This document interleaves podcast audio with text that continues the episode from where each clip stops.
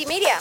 Well, the, the, policy as announced on coal mining is that Westpac um, will not lend to any uh, thermal coal mines in new basins and that they won't lend to um, new thermal coal mines unless it meets a certain um, energy content, a very high level of energy content. Now, what that means, uh, taking the technicalities out of it, is the first conclusion is very obvious that it immediately rules out any prospect of Westpac financing the Adani Carmichael mega coal mine that's being proposed in the Galilee Basin. Um, beyond that, it may also take them out of contention for other mine projects, but obviously that's down to a case by case basis. But clearly, the, the biggest and most immediate implication is that Adani has lost another prospective lender to its proposed coal mine, and they're going to need to look a lot harder for sources of private finance. Indeed. Now, where does it actually leave the uh, the Carmichael mine in terms of potential funding? Uh, obviously, there are many other potential investors overseas, and the Australian government themselves have, uh, you know, at least federally committed to to helping fund the mine itself. I believe. Yeah, that's right. What what we've seen in the last couple of years is um, commercial banks, private banks, increasingly reluctant to lend to uh, coal projects, thermal coal projects in particular.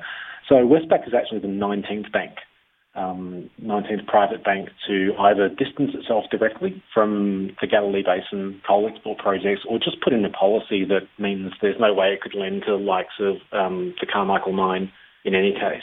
Now, what's happened is we've seen, much to the public's outrage, is that the government's response to this has been, well, if it's not going to get funding through um, you know, private sources and by standing up economically on its own two feet, then we're going to have to throw taxpayers' money at it, which is just an outrageous way of um, desperately trying to push forward with a project that you know does no good for the environment, um, is likely going to you know cost jobs around the economy, um, you know, and it's still being opposed by traditional owners. So um, this is where we're at. We've run great campaigns. The public has demonstrated its opposition to the project. That's forced and caused a lot of commercial banks to um, dust their hands and say, no, we're not going to touch this. And as a result, the federal government's trying to use our money as taxpayers to prop up this uneconomic project. Well, certainly the Resources Minister Matthew Canavan has uh, is very much in favour of the project and has come out quite uh, critically of Westpac's decision. Why do you think it is that I guess federally the, the, government is so keen on, on financing this project? I mean, they're arguing that it's about opening up the entire Galilee Basin. It's not just about Adani. That it's you know about this rail link and so forth. But why is there this sort of almost ideological obsession with uh, particularly funding this uh, project? To be fair, that, that comes across almost like a rhetorical question. I mean, it, it, it is an ideological obsession with maintaining, uh, you know, their support for the coal industry, despite the fact that, you know, we need to be moving to the alternatives to coal as fast as we possibly can if we're going to deal with climate change. I mean, it's, it's not just the Adani mine, um, the Carmichael mine that they're trying to support, even though that's the one that's got the most realistic prospects of going ahead. You mentioned the Galilee Basin. Know, they're talking about thousands of jobs um, from projects that are practically dead. I mean, these are zombie projects now that only have even a sniff of a chance if the Adani mine goes ahead, and even that doesn't really do that much to change the economics of the projects. Um, I think it's basically just ingrained into the current government's thinking and mindset, and as you put it, ideology, um, to back coal no matter what, um, even if it's throwing around the idea of new coal-fired power stations being built when they're not even needed in, in Queensland, using again taxpayers' money. Um, this is, you know, for a one-trick pony, it's a pretty ugly trick. Um, but you know, while you've got the likes of Scott Morrison walking into Parliament waving lumps of coal around, uh, it, it looks like a fairly basic, irrational ideological bent that, unfortunately, for the rest of us, is environmentally and economically quite a dangerous thing. We are speaking to Julian Vincent from Market Forces, and you're listening to the Indie Media Show on RTRFM 92.1. Indie Media.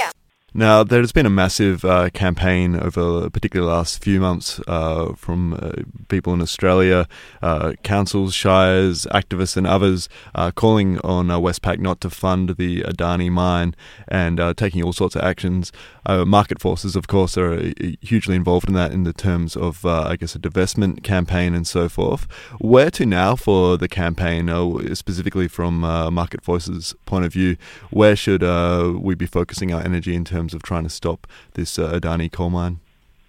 Well, I do think that everyone who's been involved in the campaign, from you know organisations to local groups to um, even just people who have been on their own bat, just uh, contacting Westpac and, and, making sure their opinions are, are made clear, uh, and not only you know acknowledging the progress that's been made, but acknowledging that amongst themselves as well, because it has been a, an enormous effort by a lot of people to um, get to this point.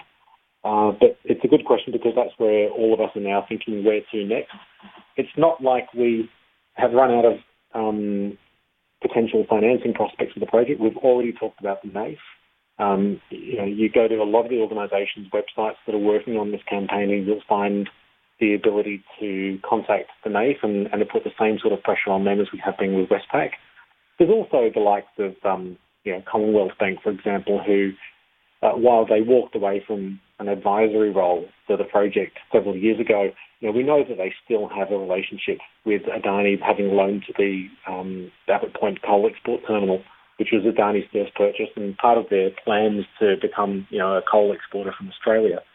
So they do have an existing involvement, and we just can't take any chances with this project. If the coal mine goes ahead, I mean, it's essentially game over for a, any prospect of a, a stable climate into the into the future. So um, you know, we, we need the rest of the potential private banks to fall in line as well. And I'd put right at the top of that pile the likes of CommBank, who um, have you know, essentially made it easy for us to, identify them because they have a relationship with Adani today. Certainly, and then beyond Adani, uh, Westpac themselves are still funding uh, many projects that are perhaps not the best for uh, for climate change here in Australia and internationally. And many banks, of course, uh, are funding uh, projects that are not the best. So I'm sure there's much more work to be done. Uh, just quickly uh, talking a little bit about market forces. In recent years, there's been this emergence of groups such as Market Forces. There's also Markets for Change and others it, it seems to be a really effective uh, strategy and tool in terms of, as you were saying previously, when uh, you know governments are really uh, pushing for these sort of projects, uh, applying pressure to banks or other, you know, corporations and so forth to to live up to their uh, supposed ethical standards seems to be quite effective. Is, is, is that something you see increasing in terms of the realm of, I guess, uh, social change activism in Australia? And and, and can you just tell us a bit about market forces generally and, and where to now for uh, the the organisation? Sure. Well, what I hope to see changing and increasing across civil society is that we continue to find additional ways of uh, finding and exerting power um, as citizens and as members of the community. So, uh, you know, you mentioned sort of what how, how beneficial these sorts of campaigns are in a context where the government's trying to clearly push down a, an ideological agenda of more fossil fuels no matter what. You know, even when the government is uh, one that's more progressive and more on side on environmental issues, we still need to hold them accountable as you know, the people that we have uh, elected, or even if we haven't elected them, the, the people that are supposed to represent us. So there's always going to be an important role for that. But I think what um, one of the things I've been seen, uh, pleased to bring with market forces to the rest of the community is, is a, a greater awareness of how you can tap into many other sources of power and influence. And so, alongside campaigns trying to change um, government behaviour and policy, we can be tapping into the power we have as customers, as shareholders for some of us, and a lot of us are shareholders via our super funds, um, and use the fact that our money is invested and wrapped up in the economy that we're trying to change. Um, it's voted on every single day uh, by banks, whether or not they're supporting projects or not supporting projects that you know could be good, could be bad for the environment. It's voted on with super funds who take a decision on whether or not uh, companies that we're invested in uh, have the right directors on their boards or uh, whether or not they support resolutions to favour climate change disclosures and disclosure of climate risks or action on climate change. you know, there's a multitude of ways that, um, people can take action and actually be powerful.